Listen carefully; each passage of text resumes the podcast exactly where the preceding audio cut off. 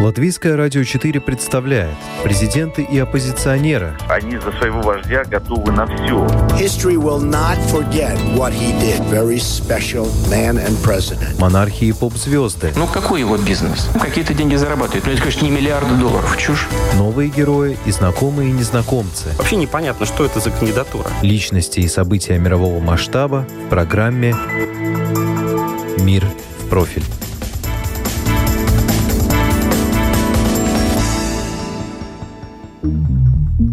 Искусство всегда было буфером между реальностью и человеком. Люди творческие в любые времена находятся в авангарде событий. Постмодернисты сейчас на острие того, что происходит. Нет, они не обрушиваются на правительство, не критикуют ограничительные меры, но по-своему отвечают на вызовы времени. Год пандемии не прошел даром. О коронавирусе сегодня говорят чаще, чем о чем-либо еще.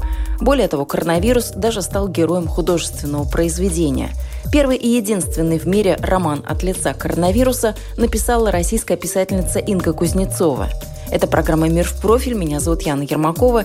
И сегодня о том, кто такая Инга Кузнецова и почему столько чести коронавирусу. Инга Кузнецова – поэт, прозаик, писатель, лауреат литературных премий «Триумф» и «Московский счет». Ее произведения на грани и за гранью постмодернизма. В мир писательства Инга, как сама признается, погрузилась очень рано. Уже в детстве с сестрой-близнецом они что-то сочиняли и оформляли это в виде книг. Наличие близнеца сделало Ингу Кузнецову гиперэмпатом – человеком с обостренными чувствами по отношению к людям или даже предметам. Я обнаружила в себе какие-то дополнительные возможности, связанные с эмпатией, с гиперразвитым и вываливающимся из меня воображением. Когда вы смотрите, например, на трещину в асфальте и чувствуете какую-то связь, может быть, с каким-то заканчивающимся периодом вашей жизни или ностальгии, э, чувствуете ностальгию по какому-то забытому э, моменту в своей жизни или чувствуете, что что-то дало трещину, но это так красиво и так э, как-то выхвачено, как в фильмах Тарковского символы выхвачены, да, и так одиноко и прекрасно вот эта трещина на асфальте, и вы как бы становитесь этой трещиной, и вы утекаете в эту трещину. То есть, может быть, вы еще не трещина, а вы просто на нее смотрите и думаете, черт возьми, это могло бы быть символом моей жизни. Может быть, пандемия усиливает дружелюбия и эмпатии, да, качество. А может быть, это природное свойство близнеца, а может быть, это природное свойство именно мое. Я этого не знаю. Именно гиперэмпатия сыграла ключевую роль в том, что Инга Кузнецова написала первый в мире роман от лица коронавируса.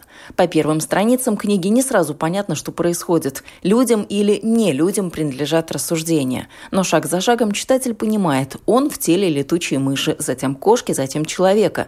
Так все когда-то началось для коронавируса, и точно такой же путь вслед за вирусом проходит и читатель. Этот текст родился из, э, из внезапно возникшего сочувствия и даже эмпатической любви к вирусу. На авансцене мира появился новый герой, и никто ему не дает слова. Да, конечно, вирусы не разговаривают, как не разговаривают животные, не разговаривают вещи, но у меня они разговаривают и, и мыслят. Мы не знаем, какова духовная цель а, вирусов, бактерий, микробов во взаимодействии с остальным животным, ну и человек как часть животного мира, да, как часть природы. Разные науки подают это по-разному. То есть телесным образом, там, ДНКшным образом это так-то, э, там, биологическим образом это так-то. Но никто же не говорит, что, что не, не может быть какого-то какого-то еще, какого-то духовного смысла во взаимодействиях различных природных а, объектов и организмов. То есть я подумала, что, что у самого вируса может быть какая-то совершенно другая цель у данного вируса, коронавируса, при взаимодействии с нами, чем э, мучить нас и, уби- и убивать нас. И вирус путешествует внутри хозяев, поглощая их клетки. Он не может иначе передвигаться и узнавать что-то о реальности. То есть вирус, он может прийти к тому, что он убьет этот объект – потому что он узнал его слишком хорошо, потому что он его выявил слишком хорошо, потому что он продвинулся слишком далеко. Это не первый раз, когда Инга Кузнецова дает право голоса вещам, предметам и явлениям. Этот литературный прием она выбрала в качестве основополагающего направления для своего творчества на ближайшее время. «Промежуток» – один из ее недавних романов в прозе. Именно здесь зародилась мысль наделять человеческими качествами неодушевленные предметы или одушевленные, но не совсем привычные.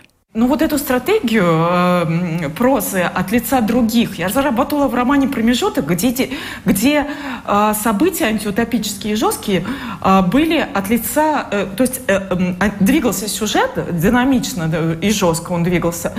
И, э, и э, ну такой протестный, конечно, очень э, либерально-протестный роман.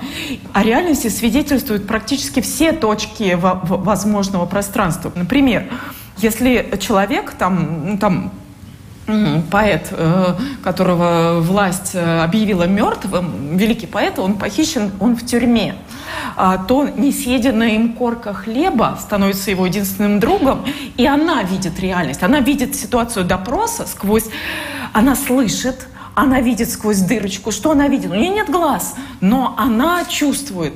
Она чувствует, как он ее сжимает рукой, и она сливается с ним. То есть человек воедино со своим другом сухой коркой хлеба, которую он почему-то не съел. И она ему дает силы выдержать допрос, например. У меня там свидетельствует, ну, например, эротическая сцена между там молодыми любовниками. Ее наблюдает занавеска, которая не очень понимает, что происходит. Она не, она не знает, э, там, там жили пожилые хозяева, которые никогда не занимались любовью при ней. Она не знает, как это, что означают эти взаимодействия.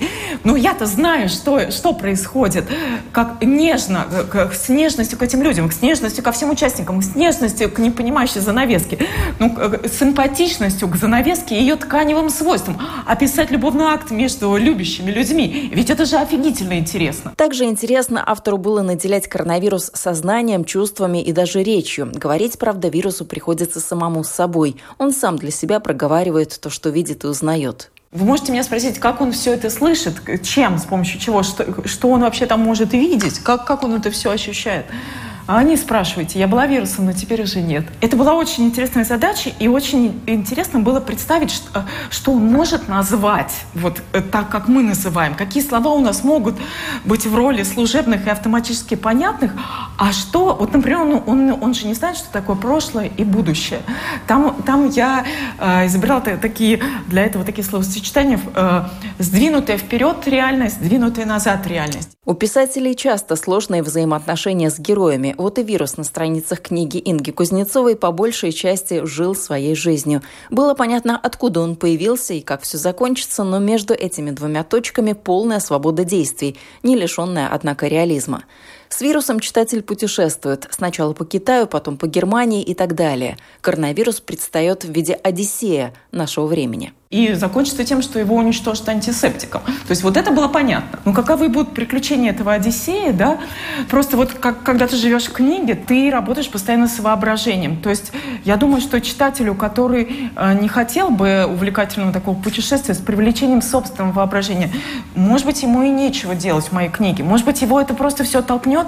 И, ну, я надеюсь, что стиль потянет, и он так или иначе, я смогу его убедить, и он так или иначе потечет по, по логике этого воображения. Роман «Изнанка» Инга Кузнецова написала за 4 месяца на пике первой волны коронавируса. Работать иногда приходилось по 18 часов в день. Я объективный идеалист, я платоник, и, э, ну, может быть, поэтому для меня возможно там не пить, не есть, не спать, потому что, чтобы действительно дальние смыслы добыть и донести, нужны известные жертвы. Ну, кто-то, может быть, прибегает к допингам. Ну, для меня там наркотики, алкоголь исключены стороны. Ну, может быть, я э, вот безумец, который может сухую договориться с собой о таких вещах. Мне приходят в голову такие странные концепты. Такие вещи, как идея написать роман для коронавируса, ведь это же офигительно интересная задача для писателя. Пусть даже все, э, ну, вот как бы оттолкнут это. Ведь столько объектов, которым не дали право голоса. Ведь это же интересно, как они видят нас. То есть я строила драму, драму вируса. То есть я была как бы абсолютно обречена на эту задачу. А, во-первых, это фантастически интересно, да, концепт. Вот роман в лесах коронавируса. Никто, никто не придумал, никто не понял, что так можно было. Я, я, я хотела ввести в литературное, в мировое культурное пространство нового героя. Хотела не то чтобы его реабилитировать в глазах всех людей, но хотела романом проверить, как, как, как это будет. То есть это еще такое как бы мифо, мифологические художественные исследования некоторым образом. В литературе есть произведения от лица котов, собак, лошадей, даже китайской вазы, но не мельчайших частиц. Коронавирус в романе «Изнанка» становится рупором всего того, что не могло говорить раньше. Меня просто прорвало от лица вот разных объектов, там и вещи, и животные, и, например, клетки человека тромбоциты, э, там прям целое иерархическое общество тромбоцитов. То есть мир настолько огромен, я хочу расширять возможности гуманизма, я хочу такой, э, такой сверхгуманизм, я хочу э, осваивать какие-то пространства, которые бы приближали человека к другим, э, и которые бы давали этим другим голос с тем, чтобы мы попытались представить и реконструировать то, как эти другие могут смотреть на нас. Ну, например, изнутри нас. То есть это роман о людях, но совершенно в другой оптике. И э, так как я шла за героем, да, мне хотелось вести этот, э, этого героя в, в пространстве мировой литературы. Мне кажется, это получилось. Получилось или нет, теперь судить читателям и критикам. У многих, наверное, возникнут сомнения, зачем и для чего нужна такая сложная литература, хоть она и на злобу дня, и имеет ли такой странный текст право называться литературой культуры вообще.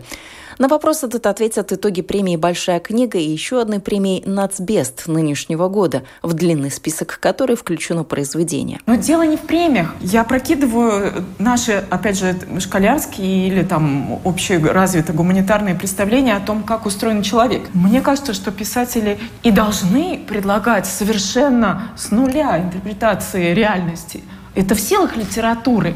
Мне интересно делать такие вещи. Написать роман от лица коронавируса оказалось делом интересным, но эмоционально затратным, признается Инга Кузнецова. С главным героем нужно было прожить весь его непростой путь. Когда я писала роман, я была счастлива, потому что я чувствовала, что я нахожусь в самом эпицентре э, я, ну, мировых событий. Я как бы со всеми людьми, со всеми их тревогами, и я была счастлива. Но я понимаю, как, как, как же тексте, а в жизни все гораздо, гораздо сложнее. То есть, конечно, э, э, описывать пусть и в такой измененной оптике вируса э, смерть человека, в результате э, э, развития в нем вируса, это этически очень сложно. То есть меня трясло, мне было плохо, я плакала, я писала и плакала, я была вся в соплях и продолжала это писать там.